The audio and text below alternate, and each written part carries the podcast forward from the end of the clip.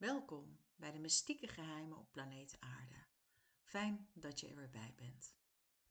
Vandaag gaan we het hebben over Pasen. Wat betekent het eigenlijk? De winkels liggen vol paaseieren en de passion draait op volle toeren en iedereen plant een paasontbijt. Voor de christenen is het het belangrijkste verhaal omdat hun redder eerst bruut wordt vermoord en vervolgens met Pasen weer opstaat uit de dood tenminste volgens de verhalen. We kennen allemaal de pracht en de praal van de katholieke kerk. Op zondag, paaszondag, de toespraak van de paus. Het urbi et orbi. De liefde heeft de haat overwonnen. Duizenden mannen zie je dan in jurken met gouden kelken vertellen dat er een feest is. Want Jezus is opgestaan uit de dood, 2000 jaar eerder. Maar hoe zit het eigenlijk precies? Waar komt het vandaan? We gaan eerst beginnen met waar het woord Pasen vandaan komt. Het is afgeleid van het Griekse pascha, dat is de weergave van het Hebreeuwse Pesach. Dit betekent voorbijgaan, oftewel Passover. Pesach, dat is een van de belangrijkste feesten in het Jodendom. Met Pesach wordt het einde van de Joodse slavernij in Egypte herdacht en de uittocht uit Egypte en daarmee de bevrijding van het Joodse volk van de slavernij.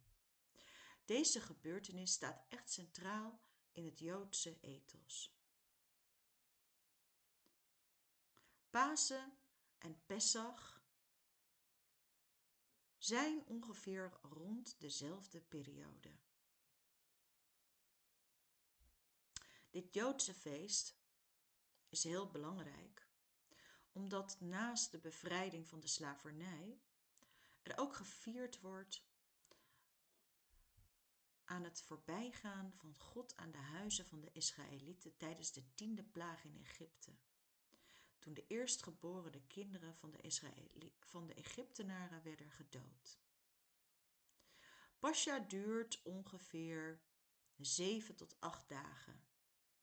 En in deze periode mag er alleen maar ongedecemd brood gegeten worden. Dit leidt op het symbool van het lijden van de Hebreeuwers onder de slavernij. Wat interessant is, is dat er een gewoonte is om een plaats vrij te houden voor Elia, de heroot van de Messias. En hoewel Pascha dus een vreugdevol feest is, zijn er zeer strenge spijsvoorschriften en er zijn ontzettend veel beperkingen. In het Jodendom wordt Jezus dan ook niet als de Messias gezien. Het Jodendom en het Christendom staan dus echt naast elkaar.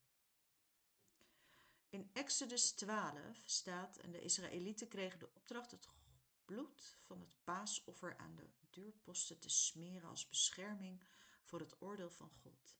En wanneer ik het bloed zie, dan ga ik aan u voorbij. Vers 13. Het Engelse woord voor Pasen is Easter, terwijl men in Duitsland Osteren zegt. Deze namen zijn bijna letterlijk afgeleid van de godin van de dageraad en de lente, Estore. En Estore was volgens de legende degene die de poorten van het Walhalla opende om Balder te verwelkomen. En deze Balder, die was een witte god. En hij werd zo genoemd vanwege zijn zuiverheid.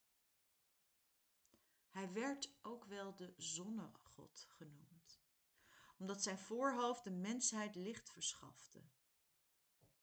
In het begin van de lente werd de zon wedergeboren. na in de wintermaanden dood te zijn geweest. Een opstanding van de zon.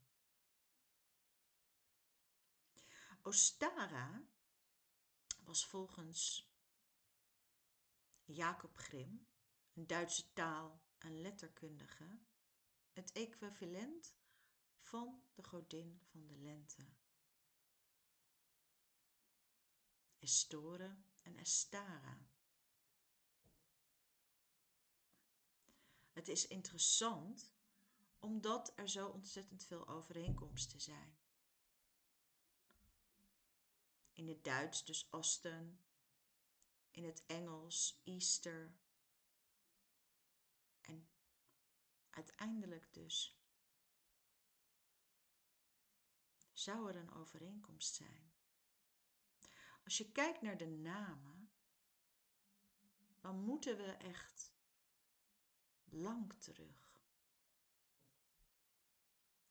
De oude Assyrische en Babylonische godin Istar. Hé, hey, die hebben we vaker gehoord. In de oude Galdeeuwische zonaanbidding, zoals door de Feniciërs werd bedreven, was Baal de zonnegod. Estarte was zijn gamil, gam, gamalin of vrouw. En die Astarte is weer hetzelfde als Istar. Estarte, Oostarte, Ostren, Easter. Voel je hem? In de Romeinse mythologie heet ze Venus. En in de Griekse mythe Afrodite. En de god Baal of Bel is in andere culturen bekend als Jupiter in Rome, Zeus in Griekenland, Osiris in Egypte en Mitra in Perzië. Wodan en Donner in de, de Germaanse mythologie. Wat zijn de gebruiken ook rond Pasen? 40 dagen, hè? of de Quadrasima, is een periode die begint op as woensdag, na carnaval. Op as woensdag gaan mensen naar de kerk en dan krijgen ze een kruisje op hun voorhoofd van as. En die 40 dagen, die is er eigenlijk voor bedoeld om bepaalde luxe minder te nemen.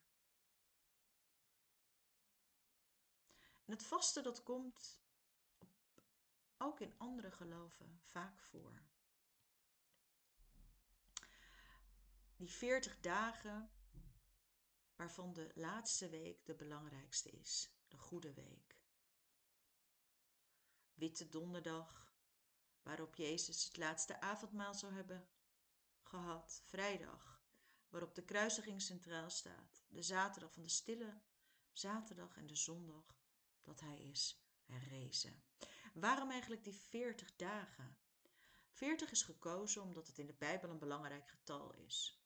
Het staat voor een volle generatie. Veel vrouwen kunnen na hun veertigste namelijk meestal geen kinderen meer krijgen. Dan begint symbolisch een nieuwe generatie. Ook waren in die tijd veel ouders rond de veertig als hun oudste kinderen uit huis gingen. In de Bijbel zie je het getal vaak voorkomen. Noah wachtte bijvoorbeeld 40 dagen voordat hij uit de boot stapte Mozes verbleef veertig dagen op de Sinaiberg en kreeg toen pas de tien geboden. Elia zwierf veertig dagen in dezelfde omgeving en ontmoette God. En bij Jezus komen deze verhalen samen als hij zich veertig dagen terugtrekt in de woestijn en daar worstelt met zijn roeping. Om uiteindelijk alles helder te krijgen voor zijn publieke optreden. 40 dagen. Het wordt eigenlijk dus gezien als een intense periode om een nieuw leven te zoeken. Die 40 dagen van onthouding, die vaste tijd, Lent heet het ook wel, dat is uh, niet nieuw. Het staat in de Bijbel, maar dat is letterlijk overgenomen van de Babylonische goden. Zo'n vaste van 40 dagen in de lente van het jaar wordt nog steeds dus onderhouden, ook door de Jezidis. En in Koerdistan zijn er ook groepen die zich daarmee bezighouden. Die hebben het geëerd en geërfd van hun vroegere meesters, de Babyloniërs. Ik wil wel eventjes een tussenstapje maken voordat we weer verder gaan naar dat Jezidi. We hebben daar wel eens wat over gehoord in het nieuws, want ze zijn ontzettend vervolgd in Irak. Een zuivering zelfs. Ze worden namelijk door bijvoorbeeld bepaalde mensen duivelaanbidders genoemd. Maar is dat eigenlijk wel zo? Waarom wil ik een stap maken naar hun? Omdat ook onder andere die vaste tijd dus daar vandaan komt. Het Jezidisme is een van de oudste religies ter wereld. Haar wortels liggen ruim 4000 jaar geleden. De belangrijkste regels, wetten en geloofsbelijdenissen zijn niet zoals in het christendom opgetekend in een boek, maar worden mondeling doorgegeven. Er wordt gebeden in het Koerdisch. En het heeft onder andere elementen overgenomen uit andere godsdiensten, zoals het Zoroastrisme uit het oude Perzië, ook uit het christendom en de islam. Het is voor buitenstaanders heel moeilijk te begrijpen. De godsdienst is endogaam.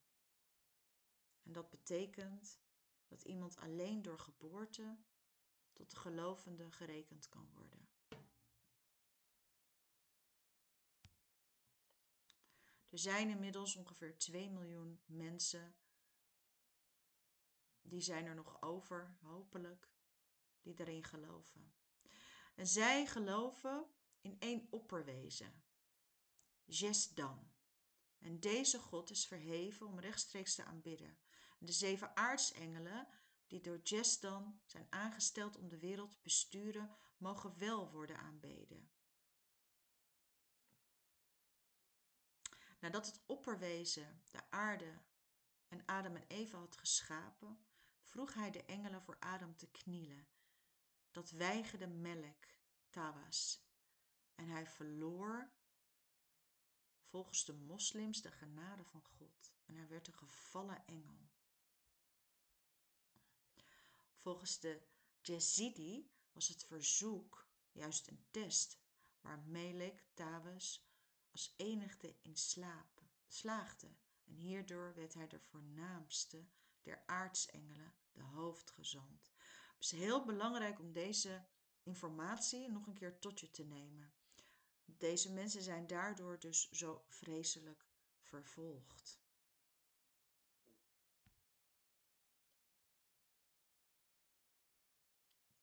Zij hebben dus bepaalde gewoontes die dus overeenkomen met wat we nu hebben. Die Yazidi, die hebben 72 genocides overleefd. Of het klopt, weten we niet. Maar door de afgelopen 4000 jaar is dat enorm geweest. Ze hebben ook verschillende heilige boeken. Een boek van inspiratie, een boek van dat ze ook lezen. En daarnaast lezen ze ook bijvoorbeeld de Bijbel. Nou, waarom noem ik dit? Omdat Pasen wordt geclaimd als een feest van 2000 jaar geleden. Of iets, een gebeurtenis. Terwijl je ziet dat het echt veel verder zijn roots heeft. Een dergelijke vaste tijd, zoals bij de christenen, je ziet het bij de moslims, die hebben natuurlijk ook. Maar ook echt die specifieke 40 dagen in de lente, dat is ook bij de Mexicanen en in Egypte.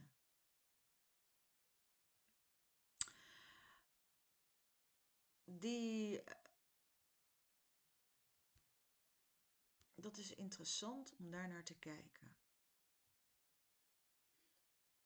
En van daaruit, als je dan kijkt hè, naar die 40 dagen, wil ik hem ook terugvoeren naar het carnaval hier in Nederland bijvoorbeeld.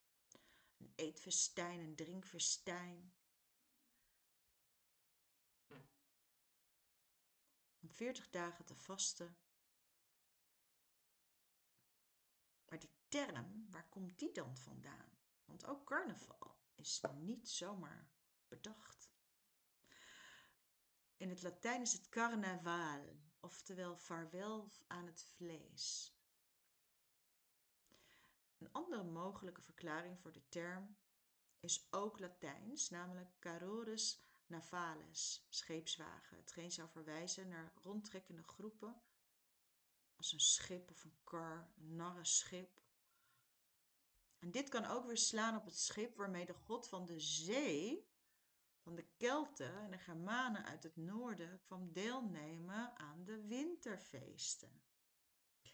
En de Romeinen, die vierden dus het feest van de Saturnalen.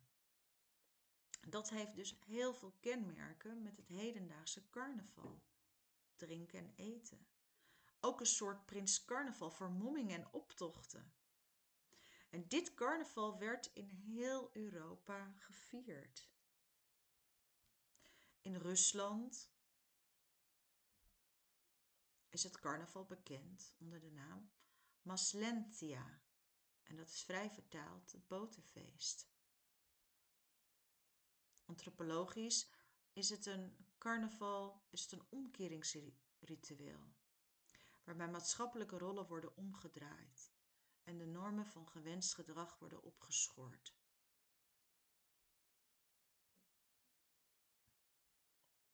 Goed. Als je kijkt naar Tammuz, heb je die naam al eens gehoord? Nou, daar ga ik je nu wat over vertellen. Onder de heidenen het grote vasten was een voorbereiding op het jaarlijkse feest ter nagedachtenis aan de dood en opstanding van de god Tammuz. En die Tammuz, hè, weet je nog dat ik hem ook net benoemde, al eerder? Die Tammuz. Nu ga ik jullie uitleggen waar het verhaal van de opstanding vandaan komt. Want Tammuz was in de Babylonische en Keanische mythologie de god van vegetatie en de oost, die burgertelings opkwam en stierf zoals het graan. Zijn cultus was heel erg populair bij het volk. Al was hij niet een godheid van een grote rang. Zijn huwelijk met de godin van de liefde en de vruchtbaarheid Ishtar, daar is ze weer, leidde stevast tot de dood. Net zoals het koren plots werd gemaaid op het gloriemoment van zijn bestaan, zo werd Tammuz gedwongen om naar de onderwereld Araulu terug te keren. En Ishtar was zo overweldigend door verdriet van haar verlies van de jeugdige, krachtige echtgenoot en onderging een periode van diepe rouw. Jaarlijks namen de aanhangers van Tammuz en Istar deel aan allerlei rituele rouwperiodes. In vroegere tijden werden bijvoorbeeld paasbroodjes geofferd bij de aanbidding van de koningin des hemels, Istar of Astarte. De kinderen rapen hout, de vaders steken vuur aan en de vrouwen kneden deeg om offerkoeken te maken.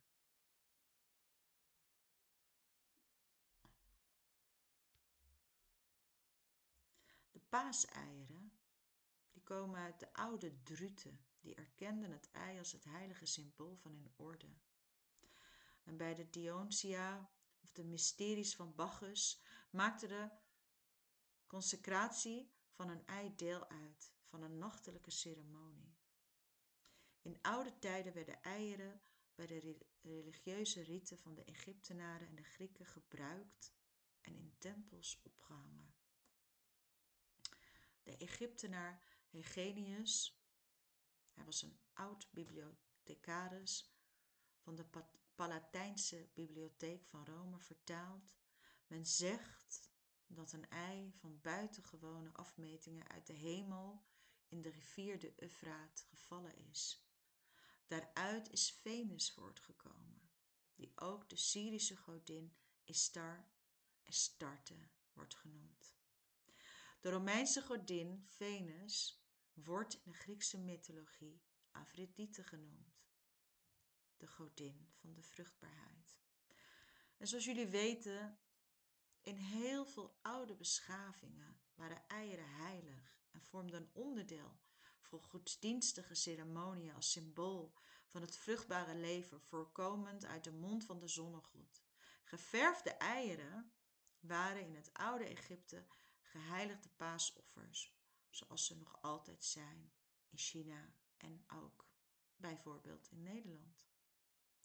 De Romeinse kerk heeft deze symboliek van het ei geadopteerd en geheiligd als een symbool van Christus opstanding. Het gezicht naar het oosten. Dit zie je ook bijvoorbeeld in de religie van de islam. Van oudsher is dit al een gebruik, waarbij men een aanbiddingsdienst hield bij zonsopgang met het gezicht naar het oosten waar de zon opkomt. Daarmee vereerde men de zonnegod Baal en zijn gamel, gamelin, de godin Istar. Hierover wordt geschreven.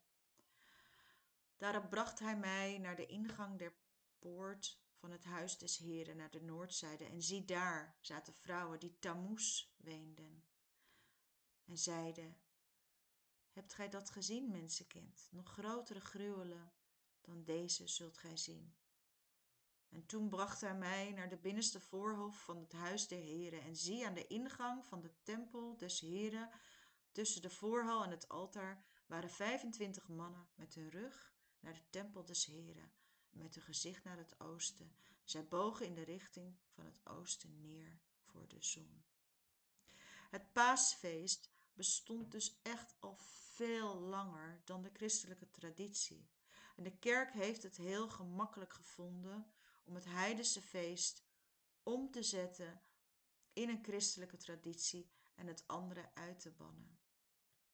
Dat is met heel veel andere voorchristelijke feesten bijvoorbeeld kerstmis, wat eigenlijk het midwinterfeest was, het feest van de zonnewende.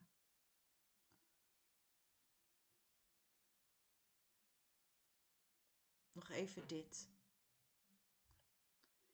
In de Bijbel is geen enkele aanwijzing te vinden dat bijvoorbeeld Jezus op 25 december geboren is. Deze datum wordt bijvoorbeeld wel aangewezen als de geboortedatum van de Persische god Mitra. Mitra was in de Indisch Veda-geschriften de reizende zon. Hij was het licht, de zonnegod. De Persen spraken over Mitras als het licht van de wereld, de spirituele zon, symbool van de waarheid, rechtvaardigheid, trouw en eerlijkheid. Een bemiddelaar tussen mensen en de onbereikbare God en lid van de heilige drie-eenheid. En alle vruchtbaarheidsgoden.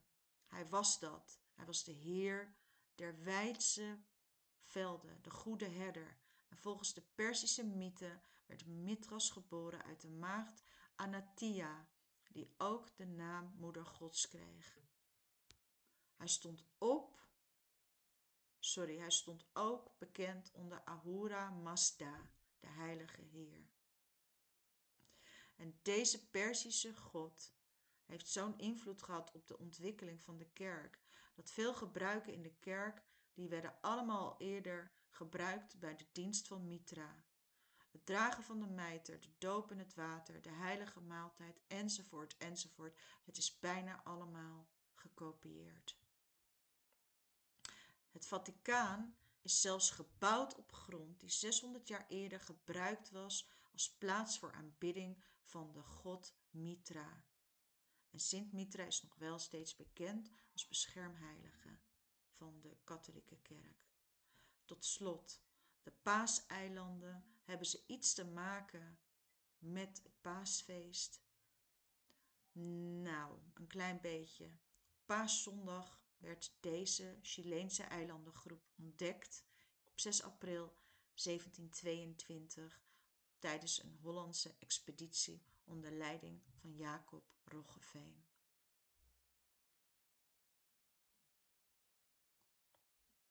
Tot slot wil ik nog een paar korte dingen met jullie benoemen. De hazen,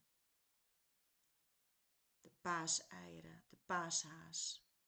Deze komt uit Duitsland. Het zou zijn oorsprong hebben bij de Teutonen, een Germaanse stam die in de laatste eeuw voor Christus van het wereldtoneel verdween. De stam hield er diverse mythes op na, waaronder verhalen ook weer over de godin Ostara. En een van de verhalen is dat een klein meisje een gewond vogeltje vond. Ze bad tot Ostara om hulp. En de godin kwam toegesneld. En ze zag dat het vogeltje er heel slecht aan toe was. En ze veranderde het in een haas. En aan het meisje vertelde ze dat de haas voortaan één keer per jaar terug zou komen om gekleurde eieren te leggen. En dit verhaal werd generatie op generatie doorverteld. Er is ook nog een andere mythe. In dit verhaal is Ostara de godin die zorgt dat de lente begint.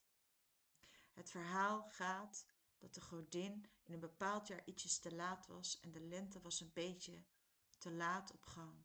En om haar fout goed te maken, besloot ze weer dat jonge vogeltje, wat bijna was bezweken, te redden. Ze kon het niet redden en ze veranderde dus in een haas. En die haas kon dus eieren leggen. Rond de 15e eeuw begonnen de mythes te verschillen. En rond 1680 werd het eerste verhaal van het, het haas die eieren legt gepubliceerd. Het werden nieuwe tradities in Duitsland.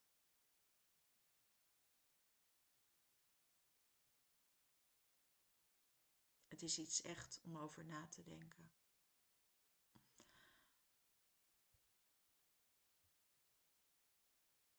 De eieren, ook de wedergeboorte, heb ik eigenlijk al met jullie benoemd. Ik heb vandaag enorm veel informatie gegeven. Ik heb veel verschillende volken genoemd. Mythes. Maar één ding is duidelijk. Pasen is een feest wat al heel erg lang bestaat. En wat door heel veel verschillende volken op diverse wijzes is gevierd.